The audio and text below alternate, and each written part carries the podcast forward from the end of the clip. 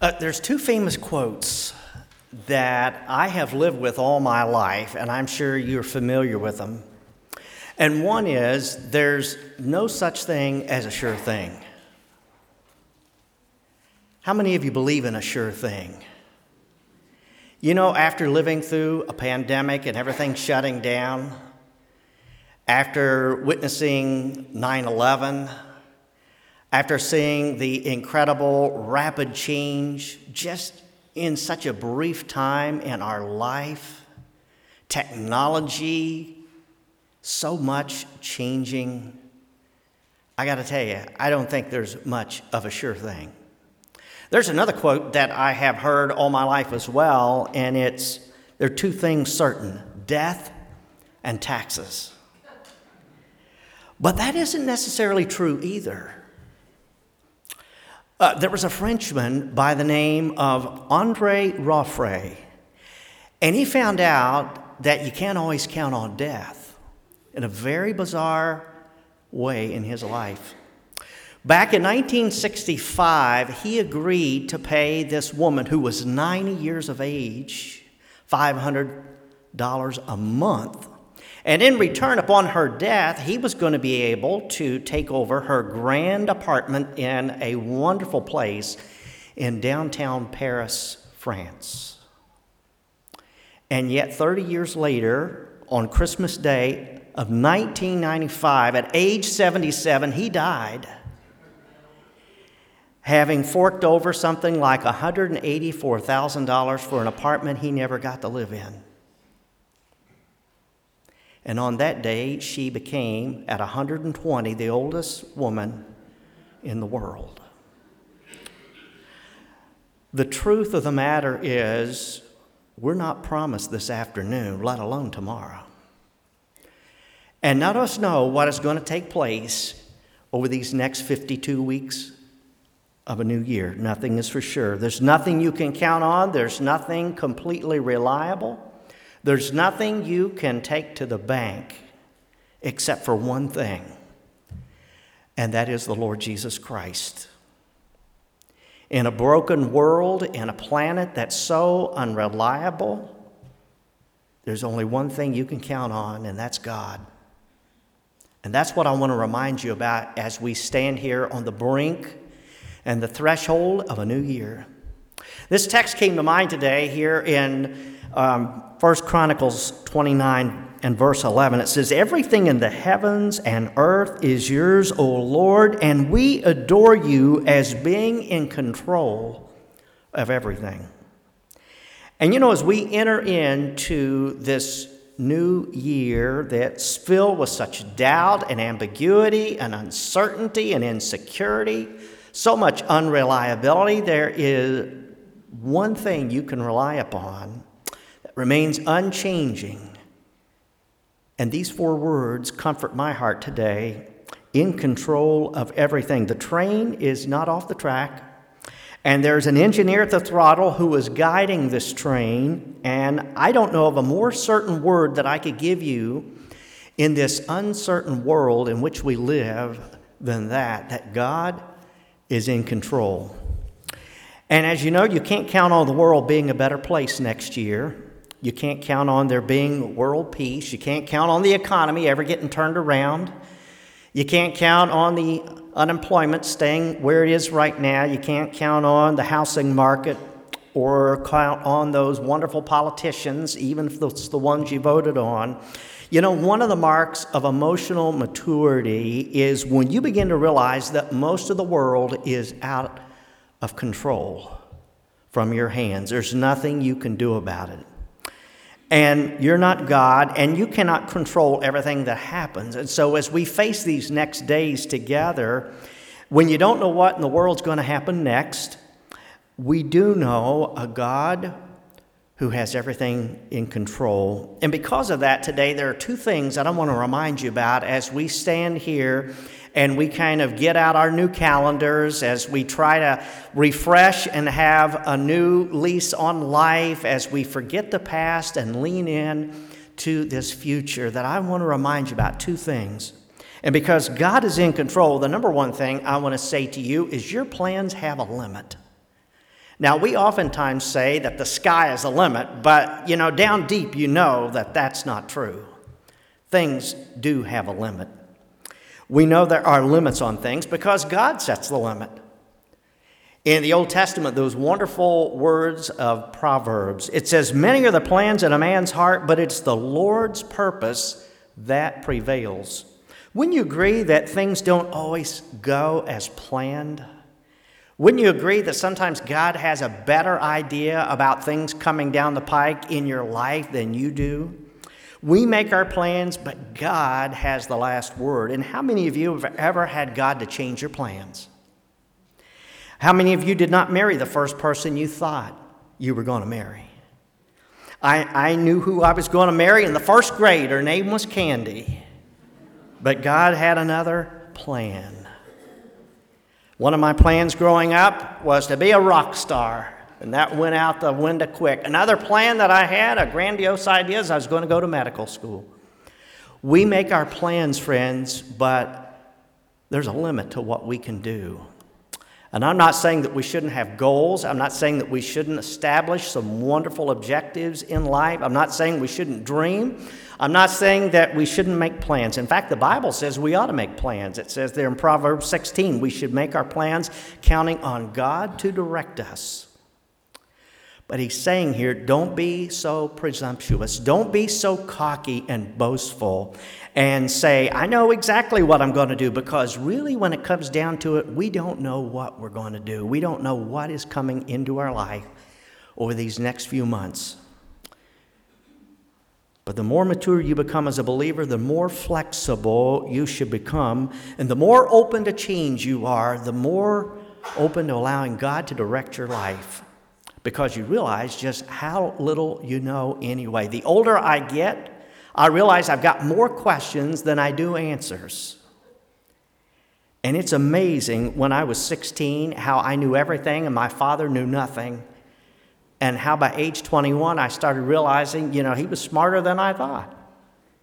The older you get, the more you realize our best plans, our best efforts are only tentative and that I am not in control. You are not in control.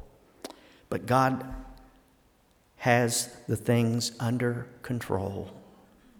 We need to rely upon the Lord. We need to realize that even in our own plans and schemes, our own dreams, they can only be tentative. But something else I want to really lift up before you today because God is in control. Do you know your prayers? Can have an impact. Do you ever wonder if prayer works? Do you ever wonder if prayers really work? You get down on your knees and you start praying, and something begins whispering in your ear God's not listening to you. You're wasting your time. God couldn't possibly be hearing your prayers, but the truth is that God hears our prayers. If God were not in control, then prayer would be a complete waste of time. But because God is in control, we know that He can control the uncontrollable. You don't know the key people, but you do know the one that holds the keys.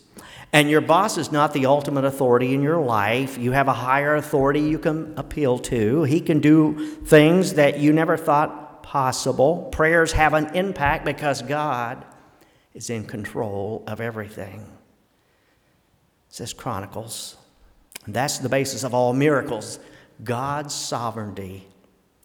If He wants to overrule nature, He can. If He wants to overrule a human law, He can. If He wants to overrule a government, He can. He can do whatever because of God's sovereignty. Love those wonderful words of Ephesians chapter 3. The Living Bible says God is able to do far more than we ever dared to ask or dream of, infinitely beyond our highest prayers, desires, thoughts, or hopes. And this is the confidence that we have, Paul says, in approaching God, that if we ask anything according to his will, he hears us. And since God is in control, the best way to enter into this new year, friends, is to acknowledge the control of God in your life. to relinquish the reins, to place your hand in the hand of God and to trust in God, to not fight it, not run from it, not resist it, but accept it, cooperate with it, indeed seek it, God's will and purpose for your life. For nothing that happens these next few days can devastate you if you truly are trusting in God. Let God control the uncontrollable in your life and stop stewing about it. Stop fretting about it. Stop worrying about it. I know some today are worried about their business. Some today are worried about their retirement plans. Some are worried about their next job, or they're worried about their health, or losing their kids, or any number of things. But as you know, you can't control those things. Ultimately, all of that, most of things in this world are out of your control. But God can. And that's why you need to trust God. Do you ever felt like that at the end of the day you didn't get anything accomplished? Boy, I've had those moments where you, you know, you just didn't feel like you got anything done. You just wasted the day and things just passed you by. And it's then where I start remembering that wonderful class that I had a half a semester in astronomy. And I start thinking about this wonderful place in which we live. You know, the earth is spinning on its axis something like a thousand miles an hour. And every 24 hours, the planet Earth pulls off a celestial 360. And plus, we're hurtling through space at an average velocity of something like 67 you know, miles per hour. That's faster than a speeding bullet, 87 times faster than sound. And whenever I feel like I didn't get much done in a day, I just remember in the last 24 hours, I've traveled on this planet 1.6 million miles through space. And if that's not miraculous, I don't know what is. And when was the last time you thanked God for keeping you in orbit? I'm guessing you've never prayed, Lord, I wasn't sure we'd make the full rotation today, but you did it again. This is an amazing place. And we often just don't pray that way. But isn't that the ultimate irony? That we already believe God for the big miracles like it's just no big deal. But you see, the trick is trusting God for the little ones in your life. And I challenge you here today as we all move together into whatever awaits us in these next 52 weeks of the year that you will fully trust in God be obedient unto the Lord and seek his will, and God will bless you. Shall we pray together? Oh, Holy God, we thank you so much today for this wonderful world. And Lord, we know that there are so many marvels the miracles, the grace, incredible way in which you have created us. But we also know, oh God, that it is broken, that we have messed it up, and that sin has entered in. Lord, how we need you today. So, God, we call upon you. We cry out to you, God to forgive us, God, when we worry. Forgive us, oh God, when we fail. Forgive us, Lord, when we set you aside and seek our own agendas. Forgive us, God, for our sin and our wrongdoing. And Lord, may your spirit of forgiveness today come upon your people who cry out to you. You know our hearts, and Lord, we desire more of you. And we pray, God, that we would relax in your will, that we would pursue you in all things, and that, Lord, we would be faithful. And we pray this in the name of Jesus Christ. our risen Lord. Amen.